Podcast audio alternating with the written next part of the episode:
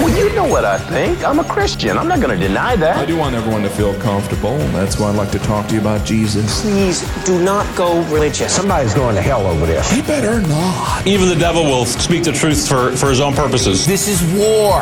Accept it. Back to Jerusalem podcast. Yeah, I'm back, and I'm armed with righteousness. With your host, Eugene Bach. He just seems like he's got it all figured out. He's a righteous dude. Yep.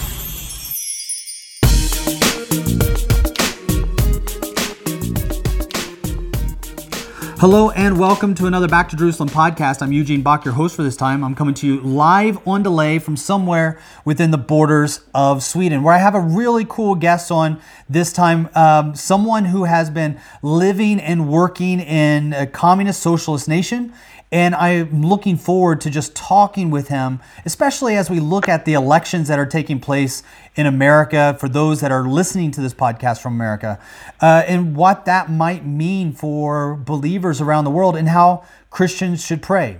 Christopher, great to have you on. Are you there, brother? Yeah, I'm here. It's great to be here.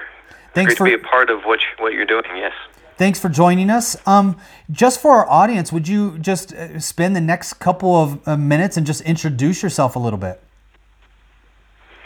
Um, well, I uh, currently am in the U.S. Um, I am a, an educator, a teacher. Um, actually, I don't mind saying, but I'm I'm in China. Uh, was in China until recently, and been living in China for nearly ten years, uh, working within the Chinese education system. And my my wife and I, we are involved in a lot of different aspects of, of culture and, and things that we do of that nature. Um, just really enjoying uh, educating children and bringing a different viewpoint uh, from the West and and uh, really kind of helping kids to to get a, a better feel for what life is like uh, should they go into the Western um, uh, university setting uh, from, from their own experience in China. So I know that um, So that's a little bit of yeah. So you're involved in education. When when you say education, is this like primary, secondary? Is this is this university level? Yeah, yeah. Right now, I'm in primary um, and middle school uh, and high school. That's where I've I've been teaching now for five years. I started out in primary and middle, and uh, do a little bit uh, classes, one or two classes in high school. Okay. Uh, I, yeah, so I do have an opportunity here recently to actually move into the university setting, but as we all know, the current situation in China is not allowing that because of what's happening with the with the, with the coronavirus, and and so everything has been locked down, and and uh, nobody's opening up the school. So yeah, it's kind of pushed that back, but eager to get back into the classroom. You know. Yeah. uh, What was what was that like being in China where you were at when the coronavirus first started? You know, breaking out.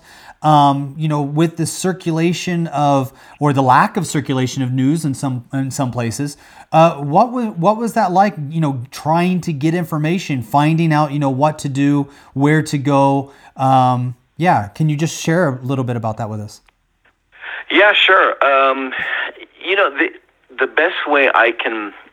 I've had a lot of people ask me that. What was it like uh, being in China when the news began to trickle out slowly uh, of what was happening in Wuhan and the overall Hubei uh, province? It was very surreal. The the best it's like every every end of the world movie or zombie movie that you can think of it was very identical um, very surreal. When before before the information and before the news really came to the forefront uh, my wife and I we had went to the supermarket and I had just went to the bank and, and got some money out because I thought my wife and I we, we thought well we may need we may need some cash on hand if this really gets serious and keep in mind that there was The government at that time was not stressing that there was a problem. They were they were calling a mystery virus, and it was just centrally located in Wuhan. But more and more uh, news began to spread out that it was happening in other areas throughout China. Uh, we live in a certain province, and in that certain province, it was becoming more and more common. And we realized, hey, there's something really going on here. So, of course, I've got my trusted VPN, and so I would keep um, you know, I would keep updated with the with the Western news, um, and actually out of Taiwan and Hong Kong, but mainly Taiwan news and we re- we understood that there was something serious. Uh, for two days, people were not wearing masks. Everything was normal, but it was after that second day. I started when I would do my regular walk around our community, our neighborhood. I was beginning to see children wearing masks, old people wearing masks, couples wearing masks, and it made me think, hey, there's something happening here. There's something they're taking it serious this time. But when we went to Walmart, um, it was very interesting. We start we we begin to see limitations on meat, uh, limitations on fresh vegetables, and it was at that moment that my wife and of course she's Chinese, and and so we she was kind of worried about what's going to happen in the future if this is going to break out. And sure enough, our government, the, the U.S. government, was recommending that Americans leave China, and that's very hard, and that was very difficult for us uh, to to make that decision. Um, and then my wife just said, you know, I think that we need to, to leave. And of course, she's able to go with me back to the U.S. And it was in that process of leaving that was when we made the final commitment to move to get out. Um, we began to see the clamp down begin to take place. It was it happened very fast. The one thing I can I can say about China they are able the chinese government are able to clamp down on on every city uh, every countryside every rural area within minutes. It's it's amazing how fast they can do that. Uh, actually when we were boarding the fast train to another location to another city to, to fly out um, they were locking down the, the train stations. We were one of the last few trains that was permitted to leave, and it was happening that quick. Um, when we got to one to our major uh, particular city that we flew out of, um, we saw what was surreal to me there was no one in this area. And this is a top one, this is a tier one city. And there was nobody on the streets. And that's that was reality. And then we saw soldiers with hazmat suits carrying machine guns. They had barricaded barbed wire barricaded the entrance to this major city, and and we're of course we're in a we're in a taxi, and the hotel provided for us. The hotel is a, is a Western hotel. They had a very small amount of people working. They checked us our health when we went in, monitoring us, and it was it was it was surreal. It was very surreal. Um, but yeah, as we fled, as uh, I don't want to say fled, but as we left China through the, through the international airport in this one area, this one city, it, it was they were they were getting everybody out and you could see you could see the worry you could see, actually see the concern that the locals had they, they just did not know. Actually the hotel um, Hilton that we're where we were staying has officially closed now in China. They have closed 350 sto- uh, hotels throughout China. That one particular where we stayed is now closed.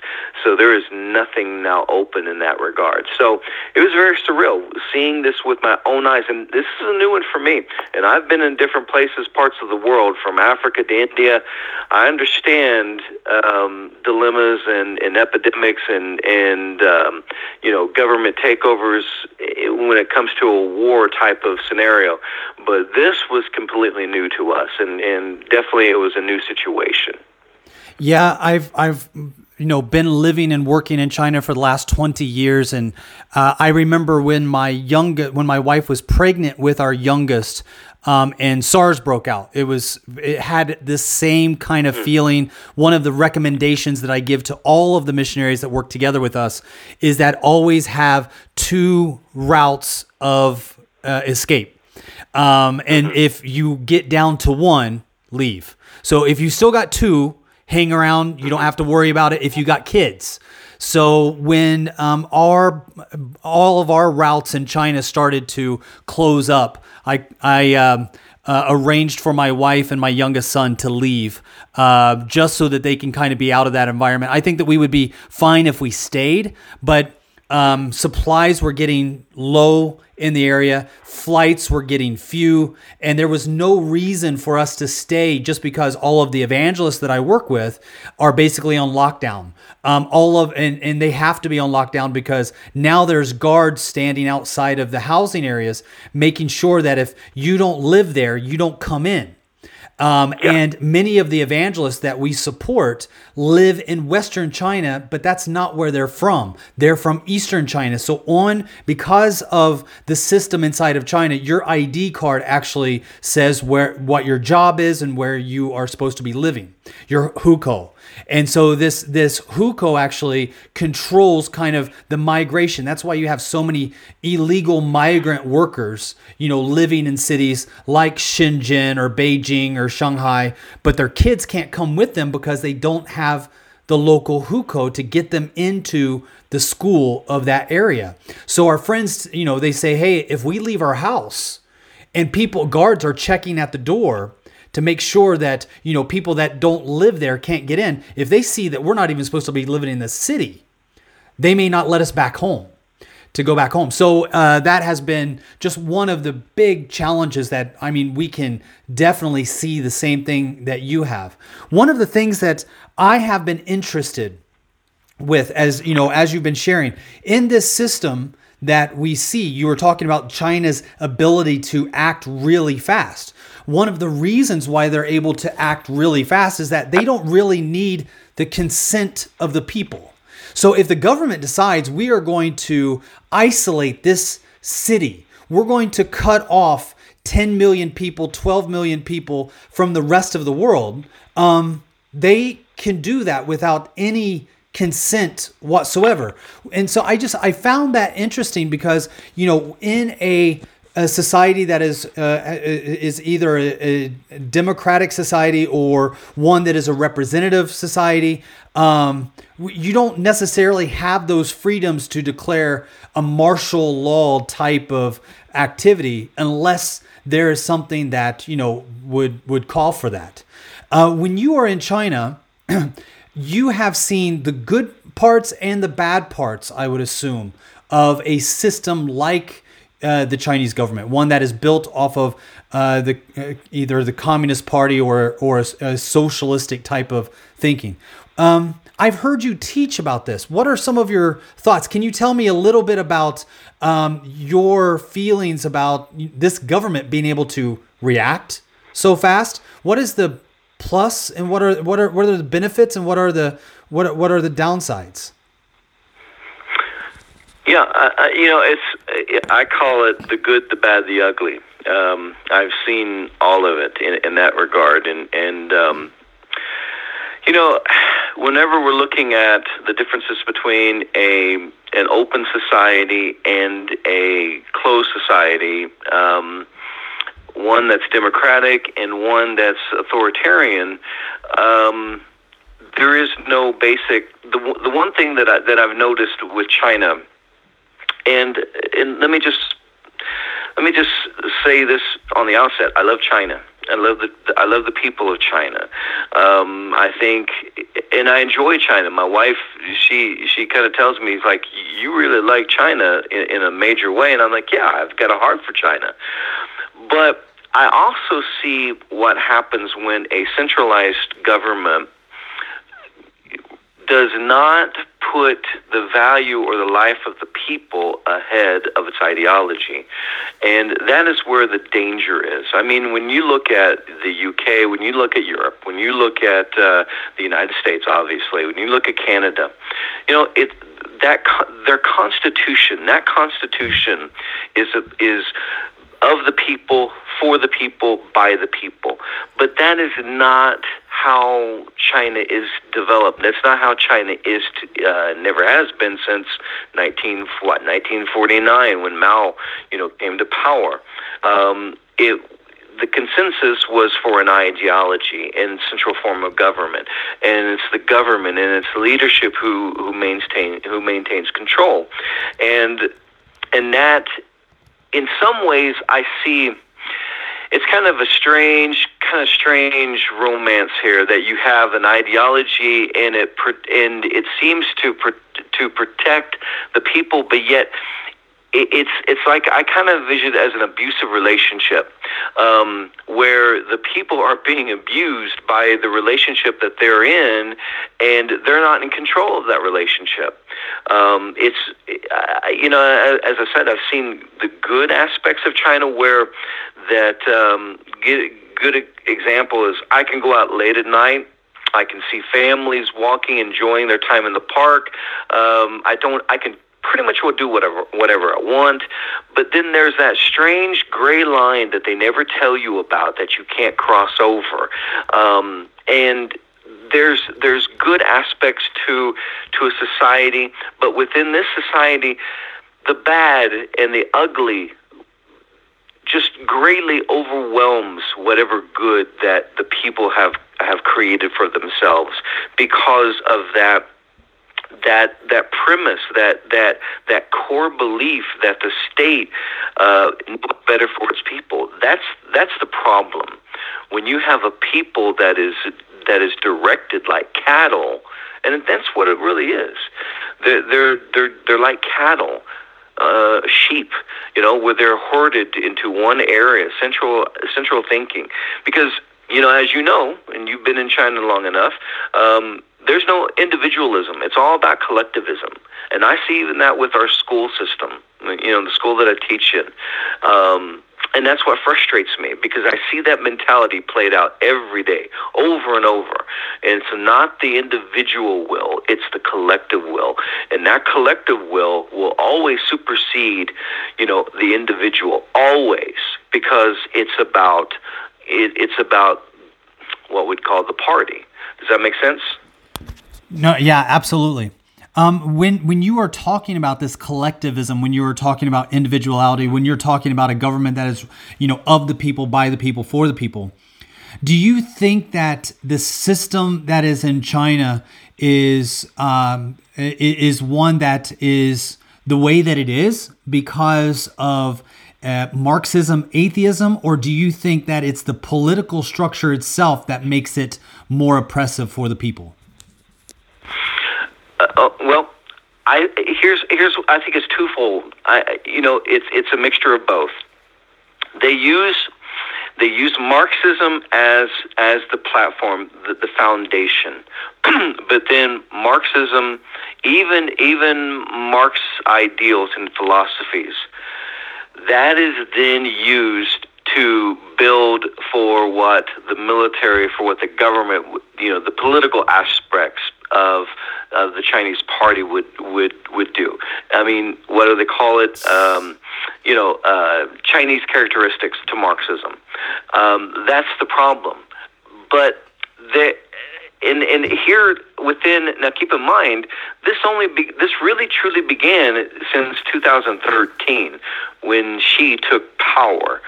Before then, there was a lot of room. There was I, schools were were really beginning to be open to a Western thought, philosophy, ideals. But at that point, from 2013 to present, this is where we've seen the full front, brutal face of Marxism with Chinese characteristics. You know, with a communist mindset, where the directive is. Um, the individual is not is not uh, you know is not important. It's the collective good overall, and I see that even currently with my students firsthand. So what is the impact for the church? What is the impact of this kind of system uh, for the Christians that you're working together with? Yeah, in China. You're referring to in China. Yeah, in China. Yeah, yeah. It's a struggle. It's a struggle because you you, you see people who, you know, they, they're they're torn because they love their country, they love they love their their native land, but and they believe in good government. And that's and see this is the problem where the China the CCP does not understand, um, and I get why they don't understand it, but and of course they're not going to understand it, but they they just cannot believe that Christianity, you know, in its true form, has any benefits or would benefit a nation. And as we can see through the tw- you know actually from the past several centuries, Christianity has always benefited and flourished, and those nations that embrace Christianity flourished you know, as a nation. That's where democracy, our I, where our ideals came from.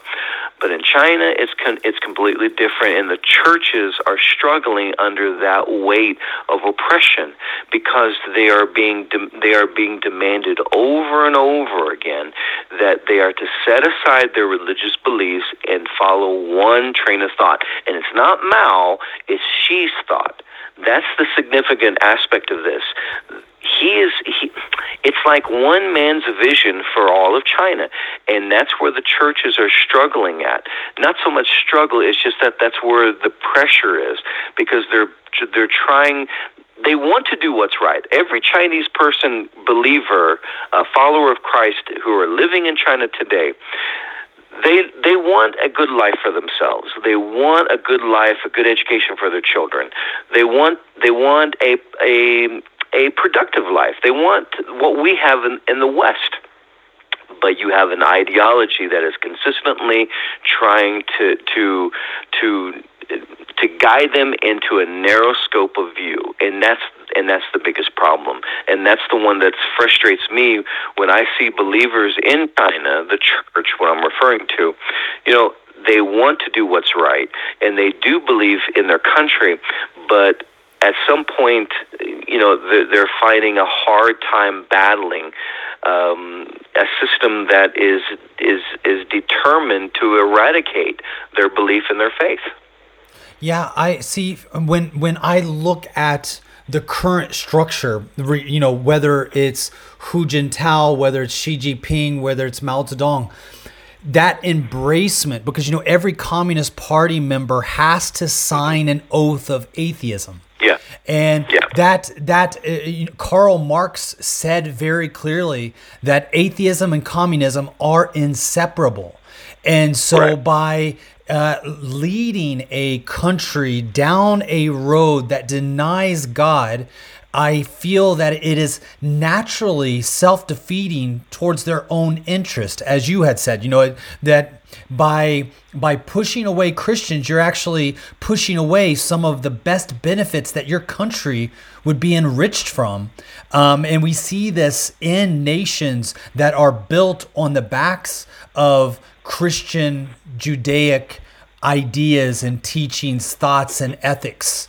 And so when you remove those into an atheist uh, point of, of, of worldview, um, you I think in many ways, especially when you're talking about a collective effort, as we're looking at for China, you basically have certain individuals that have anti God uh, ideas that are anti intellectual in many ways. I mean, I, I hate to put it that way, but every time I look at, so for instance, when I look at China, China today, even today, their top, like Tsinghua University, their top universities, their top hospitals were all started by mission groups uh, that were yeah. built on the back. And we see that in the West as well, whether it's Yale, Harvard, Oxford.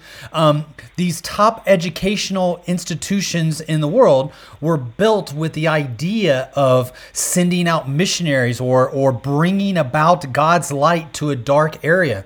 When you persecute that, when you remove or attempt to remove that, you don't bring good things to your population. They they naturally suffer. Or at least that's what I've seen in history. And in China, I've seen exactly like what you have seen, where people love their government. All of the underground house church leaders that I served together with, they absolutely love their government even now. For the last two years, we've seen the most persecution that I've seen in the last two decades. And they still absolutely love and pray for their government and pray for their leaders. They're being persecuted on a on a regular basis, but that is something that they continue to do.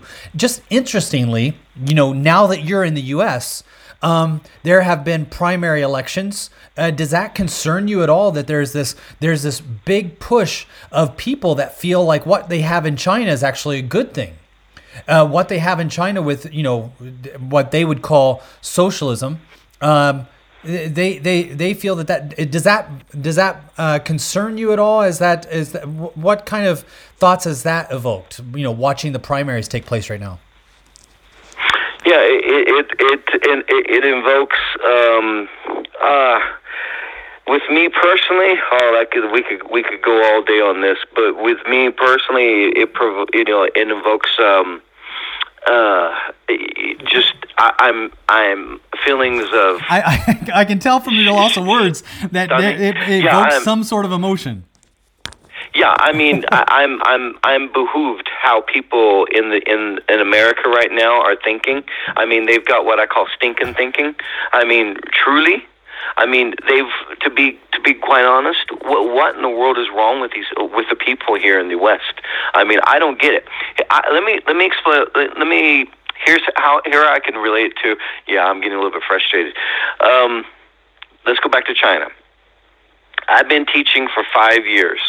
I have seen, and I'm going to use foreigners who had who have the current mindset of our young people today, and the people who have brought in, who have bought into democratic socialism. They come to China to teach and to do other things. And the one thing that I noticed is at, when they first get to China, oh, they love China, and it is a beautiful place. You know this. I mean, it's I, I love China. I mean, it's it's very beautiful. It, the culture, everything about it is very unique, and and the people are wonderful. Um, set aside, setting aside the obvious, I would call it the elephant in the room. Okay, um, but that aside, uh, it's very elaborate. Now, when they come to China, and these people have, they buy into this notion. Well, they're socialists, but they have it so good, and I'm like, okay, give it a give it a year, give it a year. So over a course of a year, we'll get in back into a conversation, and I would ask these same people either either they're from either the UK, they're from Canada, or they're from the U.S., and I'll ask them. So what do you think? You know, what do you think about this, this, and this? You know, and and I noticed that their opinions begin to change over time. Um, even though they like China, they don't like certain attributes, aspects of, of the socialist policies. And the reason is is because sooner or later, as I warned them, when whenever people come to China, I, t- I pull them aside and I say, listen to me. I know everything seems to be really cool here, and it seems like everything's good to go and, and the socialist ideals here. But sooner or later, you're going to come to a wall, and you're going to be able to see things as you never saw them before. It's like an onion. The more you pull back those layers, the reality begins to kick in. And I found that these people, especially these young people who they who come to China with these with these same ideals that they've learned in the university settings, begin to then question what they believed. Because here's what they don't tell you in in the Chinese socialist system you can only make so much money in China as as a as a worker. Uh, I have teachers, all of our teachers who are the who are the Chinese teachers. There is a there is a dividing. There's a division between the foreign teachers and the, and the Chinese teachers. Chinese teachers make considerably less. Even the ones who have, who are degreed, certified, have have the certificate. The government actually puts a limit on how much money you can make and that presents a very uh, a hard impact for the people here. and then there's other things as well. Um, always constantly monitoring. So yeah, over time, the people who embrace so democratic socialism to a, to a degree when they get to China and they stay one, two, maybe three years, then their attitudes begin to change because they realize what life is here, what life is in China. It's very difficult, and because it's not, it's, this, the thing of it is only ten percent of of the top tier who are who are in who are operating under what you would call state capitalism, they're enjoying the benefits, the wealth.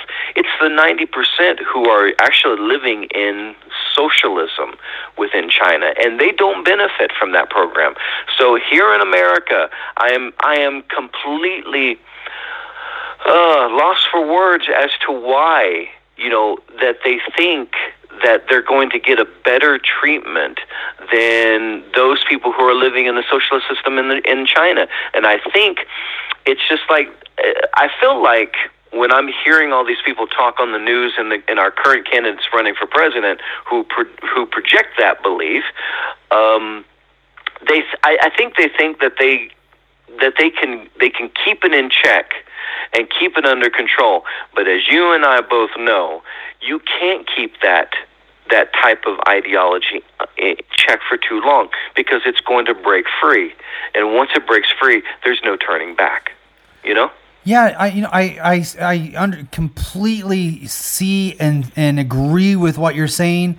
Um, what I have seen because I always come back to the spiritual side of it, right? So when I mm-hmm. look at it, I see a, a foundation that has been set for years now in academia in the West where um, God has been forced out, and so you have the these um, young, enthusiastic individuals uh, that are that are being educated by individuals who chase after almost every spiritual wind except for Christianity, and it, it is that spiritual side, that spiritual darkness that condemns man, I believe, to, to almost like ignorance. Because I mean, anybody that is educated, and this is just me talking here, um, anybody in my mind that is educated, even in a little bit, with a little bit of exposure, you're talking about, you know, those that moved to China for a little bit and have about a year of exposure in a true communist or socialist society, and then they can learn a little bit. But the truth is, is that anybody that would just pick up a book and look at Venezuela in the last 10 years, or Cuba, or Ethiopia during the 1990s, or uh, Laos, Vietnam, China, North Korea, East Germany, uh, all of these nations that have the potential to be amazing economic engines end up being extremely poor and with a misery index through the roof because I believe it's the rejection of God. And so, as a group of students being educated by those that deny God Himself, uh, the, the, the students embrace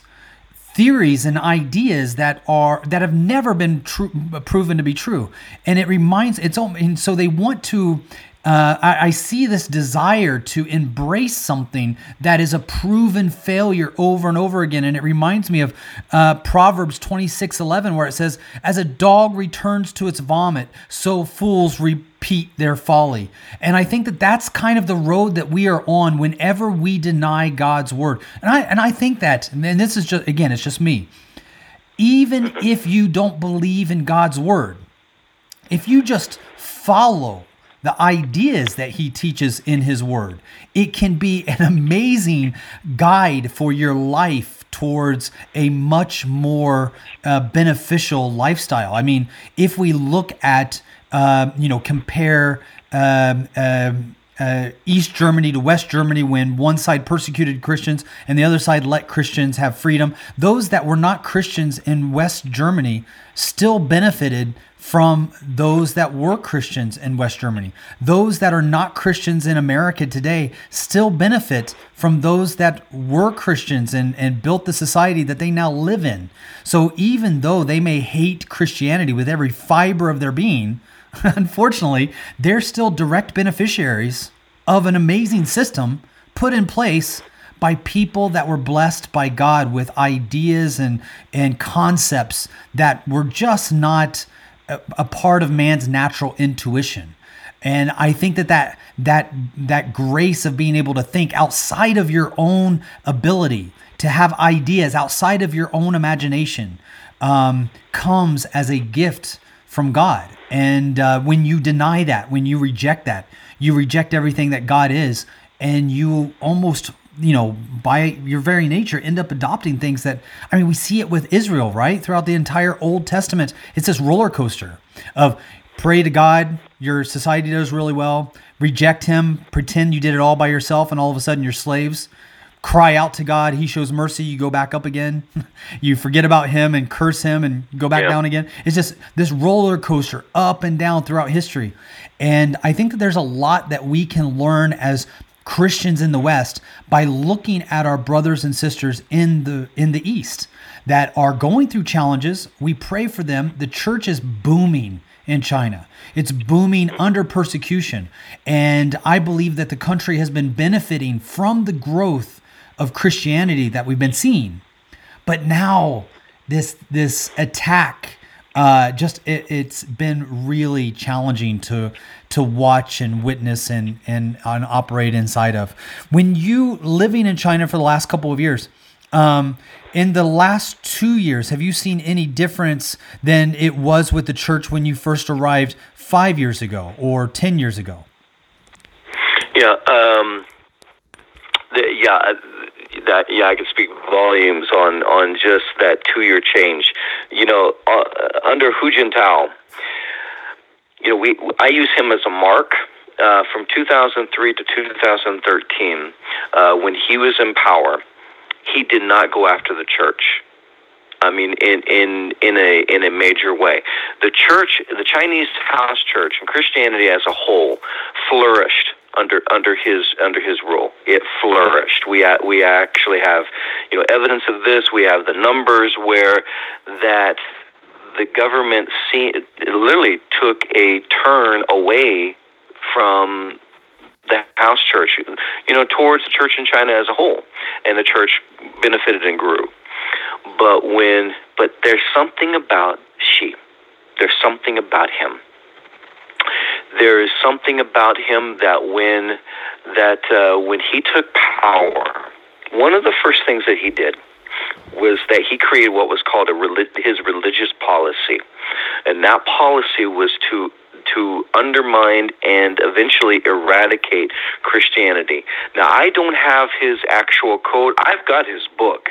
I, I because I wanted to understand the mindset of this guy who really does not have a Western education, um, who actually studied under the, the teachings and ideals of Mao Zedong.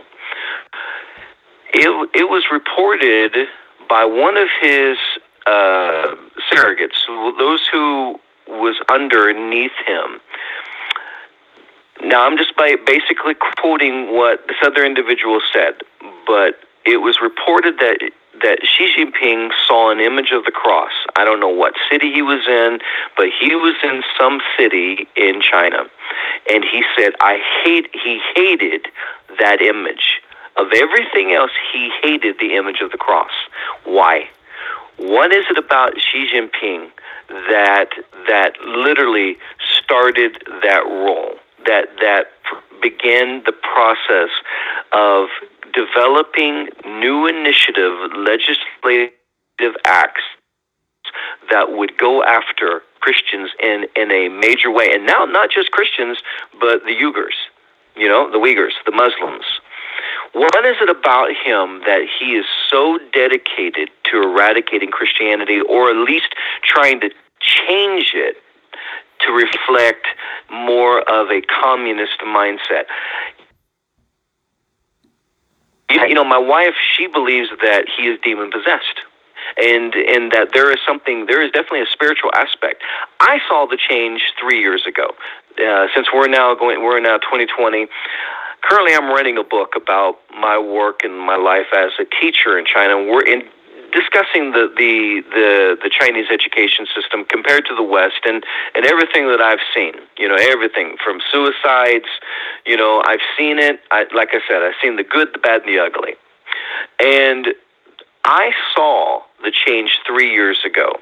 Um, and at that time, our school, let's just take my school, large campus, 3,000 students. My, my kids that I have, I have a, I teach 138, 140 students per day, okay? Seven blocks of, of teaching time throughout the day. Um, and I saw a, a an atmosphere of creativity, ingenuity. You know, you saw life in these students. You saw hope in these students. You saw these kids, you know, wanting to be like the U- the West, the wanting to be like the UK, wanting to be Chinese, but to be proud Chinese, but be free Chinese, free to think, free to do what they wanted to do. But then, then came an initiative back in 2014, 2015, 2016. It was like every legislative act was against the church and against traditional education that would involve Western ideology. From murals in our hallway, just in our hallway, of Martin Luther King, I Have a Dream. I mean, we were projecting believe it or not, in our school, which is a Chinese school, we we had images of Western leaders, astronauts, um, uh, Neil Armstrong. We had everything that you could think of. In one in one summer, when I left and when my wife and I went back to the U.S. to do our speaking engagements, to rest, when we when I returned, we re, we returned to China, and I went back into the classroom that fall. Here's what I saw. I the the murals were all torn down. The colors, the rainbows, everything was removed. The color red was put up. Uh, uh, Zhou Enlai was was was replacing Martin Luther King. Mao Zedong was replacing Neil Armstrong all of these communist ideals, I, the ideology, the images of the Cultural Revolution, it was like it was like uh, you know I can't even put into words, and I and I've been working on my book about this. You know I can't even put into words truthfully how I felt when we all noticed that the big change came. And it was like somebody had sucked all the life. And you could see that. And and here's how I can answer your question. I was taught I was grading testing one of my students last year and her English name, you know, Darby. And uh, of course, I'm sure she changed it by now, and she's now gone. Um, but she looked at me and she said, Mr. G, because they call me Mr. G. And she said, Mr. G, uh, I'm not happy. And I said, Why are you not happy? And of course, she's 13. And she said, I don't like what this school has become. And I said, and I looked at her and I'm like, yeah, I know, I know. And she began to cry. And and I said, I said, it's really affected you that much. And she said, yeah, because I'm leaving. And I said, I understand. And I said, How do you feel about what's happening here? And this is what got me. She said, This has become old China. And I said, Really? And she said, Yeah. She said, This is old China. She said, This is my grandparents' China, and I don't want to be a part of this. Now, she has now left China, and I'm understanding she's in Canada or, or in Europe today. But that gives you a sense of what we've been experiencing in just one moment under one guy, under one leader who is who is determined to eradicate and, and, and move China back to where to to the days of Mao. And I believe, and it's the only thing that makes sense. I believe it's Satan's last attempt to try to eradicate the church before the greatest revival breaks out in China. That's what I believe is happening. I believe the closer we get to, to freedom, the bo- the closer we get that the Chinese church and the Chinese people will actually see freedom come is the dark is going to be the darkest period that they're in, and I think that we're seeing that now because Satan knows his time and his hold over China is is limited and it's about ready to break. So that's how I would answer you. Yeah, I mean, I can completely see that as well that you know and we talk about this at the back to jerusalem vision. And one of the things that i find very interesting with president xi is that he basically got rid of everybody that opposed him. So the the politburo is basically has been cleansed uh, since 2013 of anybody that so he went on this rampage of you know trying to find individuals that had that were uh, not honest uh, in the government, people that had gotten rich by uh, you know just through the government, which by the way is quite interesting because Xi Jinping has only worked for the government his entire life. He's never had a real job, and yet today he is worth 1.5 billion dollars at least. I mean that's that's his net worth according to most uh, researchers, but it could be even more than that. We don't know how much he actually owns, but 1.5 billion is what he has pulled in just as a government official and doing nothing but government work. And, and the, the, the, guys that wrote the book on how he amassed that wealth were authors in Hong Kong that were kidnapped from their homes. One of them, uh, one of the guys that wrote one of the books is from the country where I'm at now, is in Sweden. And uh, he's still now on house arrest in uh, China because of the things that he uncovered on how President Xi got to that 1.5 billion. But one of the things that I find uh, interesting about him, and it's just like you said, um, there is this hardcore turn to make things uh, more communist strong as they were during the days of Mao Zedong. So, uh, in the churches that I worked together with, the government officials wanted crosses taken down, replaced with pictures of of President Xi and Mao. That uh, uh, in front of the altars there would be these huge red banners that uh, called for love of country and country first. Um, these ideas to replace, uh, you know, Christ above all. And uh, but so on one side we see this amazing um, uh, persecution coming from President Xi, but on the other side it's amazing how he's also paving the way because as he has as he has solidified his leadership, removed the shackles of having a two-term, five-year uh, limit on his on his leadership, now he can basically be you know a leader for as long as he wants to. Yeah. Especially now that he's removed anybody that would uh, not vote for him within the Communist Party. Uh, he can be you know president forever. He his main focus and goal has been on the largest economic uh, investment of any nation in the world, the One Belt and One Road, which is the same road, the same vision of the underground house church missionaries that I work with today that are leaving from China and going and preaching the gospel in other nations. In fact, uh, just today, I was on the phone with our team in Iraq. We had a we have a team that had some personal issues and they wanted to go back to China. But uh, the One Belt One Road economic investment makes things easier for them to stay in Iraq than to come back to China, especially now with China and their coronavirus yeah. outbreak. And so on one side, you can see that persecution, kind of like the, the Romans did in the first three centuries after Christ. Um, but they also provided the language, the road, the economic investment for Christianity to spread, you know, throughout the known world of that time.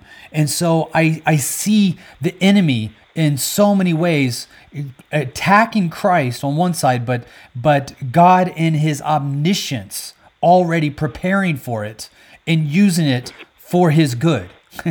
I remember somebody yeah. told me one time that if the devil had known what the persecution and crucifixion of Christ himself would have truly meant on the cross, he would have killed anybody attempting to nail Jesus to the cross. Uh, I, I, think that um, that right now Xi in his anger and his passion, his his you know like you said, being evoked with with raw emotion just by looking at the cross, um, is doing things that he thinks is hurting the church. But in the omniscience of God, that which the enemy has created as a stumbling block is being used and will be used as a stepping stone. Uh, you said you're writing a book um, about your life. Um, do you know when that's going to be available? Uh, you know, I'm still I'm still writing. Um, it's yeah, I, I, I you know, I, I'm just not in a hurry about it. I mean, it's just kind of reflection over the past five years about uh, my life as a teacher. Um, also, what I've seen within the Chinese education system and how it's how it's been hijacked um, in a in a way with uh, the I- current ideology, and um, you know how we went from uh, exploring books to burning books. So it's more of what I've seen with these within these past five years, just just in teaching alone, and just getting an idea about the, students and and the way of life for these students and and the hardships that they go through. And um, you know their struggle to to you know the Gaokao and and the pressures of trying to get a good grade for the Gaokao, the pass and and allows them to to leave China and, and get a good uh, good have a good life outside of China. So it's kind of more my reflection, uh, a little bit about um, a little bit about what we that my wife and I have done in China, but more about what I've seen academically. Uh, keeping that in that context, and um, yeah, so we'll see how it all develops. And I'm I'm still like in my third or fourth chapter. I'm I'm no big hurry. I don't know where this is going, but uh, we're just kind of going through this slowly, you know. So uh, let me ask this: um, Are you yeah. are you fully supported as a as a teacher, or do you raise funds uh, to live in China? Well, my wife and I own a house in China, um, so we do have a house. I've, you know, I've, I'm one of the few foreigners that, in our province at least, uh, you know, I have a, I have a car, an SUV, and I have a Chinese driver's license, and so uh, we're kind of financially stable. I get paid to do what I do in, in China as a teacher. Um, and th- so that's really benefited us. But we also do get uh, we do have a few supporters that support our our our main mission, our main ideal, our main goal uh, in China. So that does help, um, and that does you know it does alleviate a lot of things because we have uh, our orphanages, our house churches. We've established what 14, 14 house churches just in our province alone. Um, so but with because of the situation for the last two three years, um, things have you know drastically changed. Um, that came to a forefront two years ago in December when when um, I was accosted by the police, by the Chinese police, um, where I saw my friends taken away. So um, it's it's been it's it's two years ago was the reality for me uh, as a as a Christian and um, living in China. Um, it was yeah. I, I've lost a lot of friends, personal friends. So. Uh, let me. The reason I ask is because I wanted to know: is there a place where, if people are, wanted to know more about you, wanted to learn more about you, uh, wanted to support you guys in some way, is there a place, or do you guys have that kind of setup that people could go to to find out more? Yeah, it's uh, www.chinamissions.org. Um, everything there um, is it can be read about us, um, and the website's been up for about five years now. Um, and so we kind of I don't update it too much because. Oh, two years ago, that's when everything, a lot of my trouble began. Um, I'm constantly monitored and constantly watched. Actually, the police they call they call my wife about once every two weeks, even here in the U.S., wanting to know where I'm at, um, my locale. Um, they actually pay. Now, check this out. They pay. They went to our house when we were in the U.S. over the summer. They pay local residents monthly to to watch me, to monitor me. And if I do any type of hint of any type of what you would call influence with Christianity or anything of that nature, they report back to the police. Um, because we were we were informed of this. So um, so I'm constantly monitored. So I, I say that to say this: that our website was flagged by the Chinese government, and so it was now China. There's China Aid, there's Open Door, and there's China Missions. So, um, you know, my my face. Uh, I think I think maybe one or two, but but really, you don't see a lot of me. You just see a lot of the work that we do. So I try to I try to be secret enough and to to kind of use use wisdom in this area because, as I said two years ago, it really came to a forefront where where my wife was arrested, um, and so you know we've had uh, our friends were were beaten. Um, I was surrounded by the secret police um, in uh, two years ago December when we were with about 14 pastors and believers, and um, it was not good. So yeah, so that's kind of my life right now. Okay. Well, um, I really want to thank you for coming on and joining us. I, I, I really appreciate the time hanging out and just chatting, especially about you know your time in China and the, the coronavirus outbreak and the political situation and how that impacts the church. If you are listening to this podcast and you want to know more, you can go to ChinaMissions.org. ChinaMissions.org. Uh, you can go on to his website. Uh, Christopher has some things there that shares more details about the ministry of he and his family and what they're doing inside of China. Thank you so much, brother. Really appreciate it. I appreciate the time and, and thanks for having me. Yeah, God bless you. Uh, thank you. Bye bye. And I want to thank you so much for joining us for another Back to Jerusalem podcast. Again, I'm Eugene Bach, your host for this time, coming to you live on delay from somewhere within the borders of Sweden. God bless you.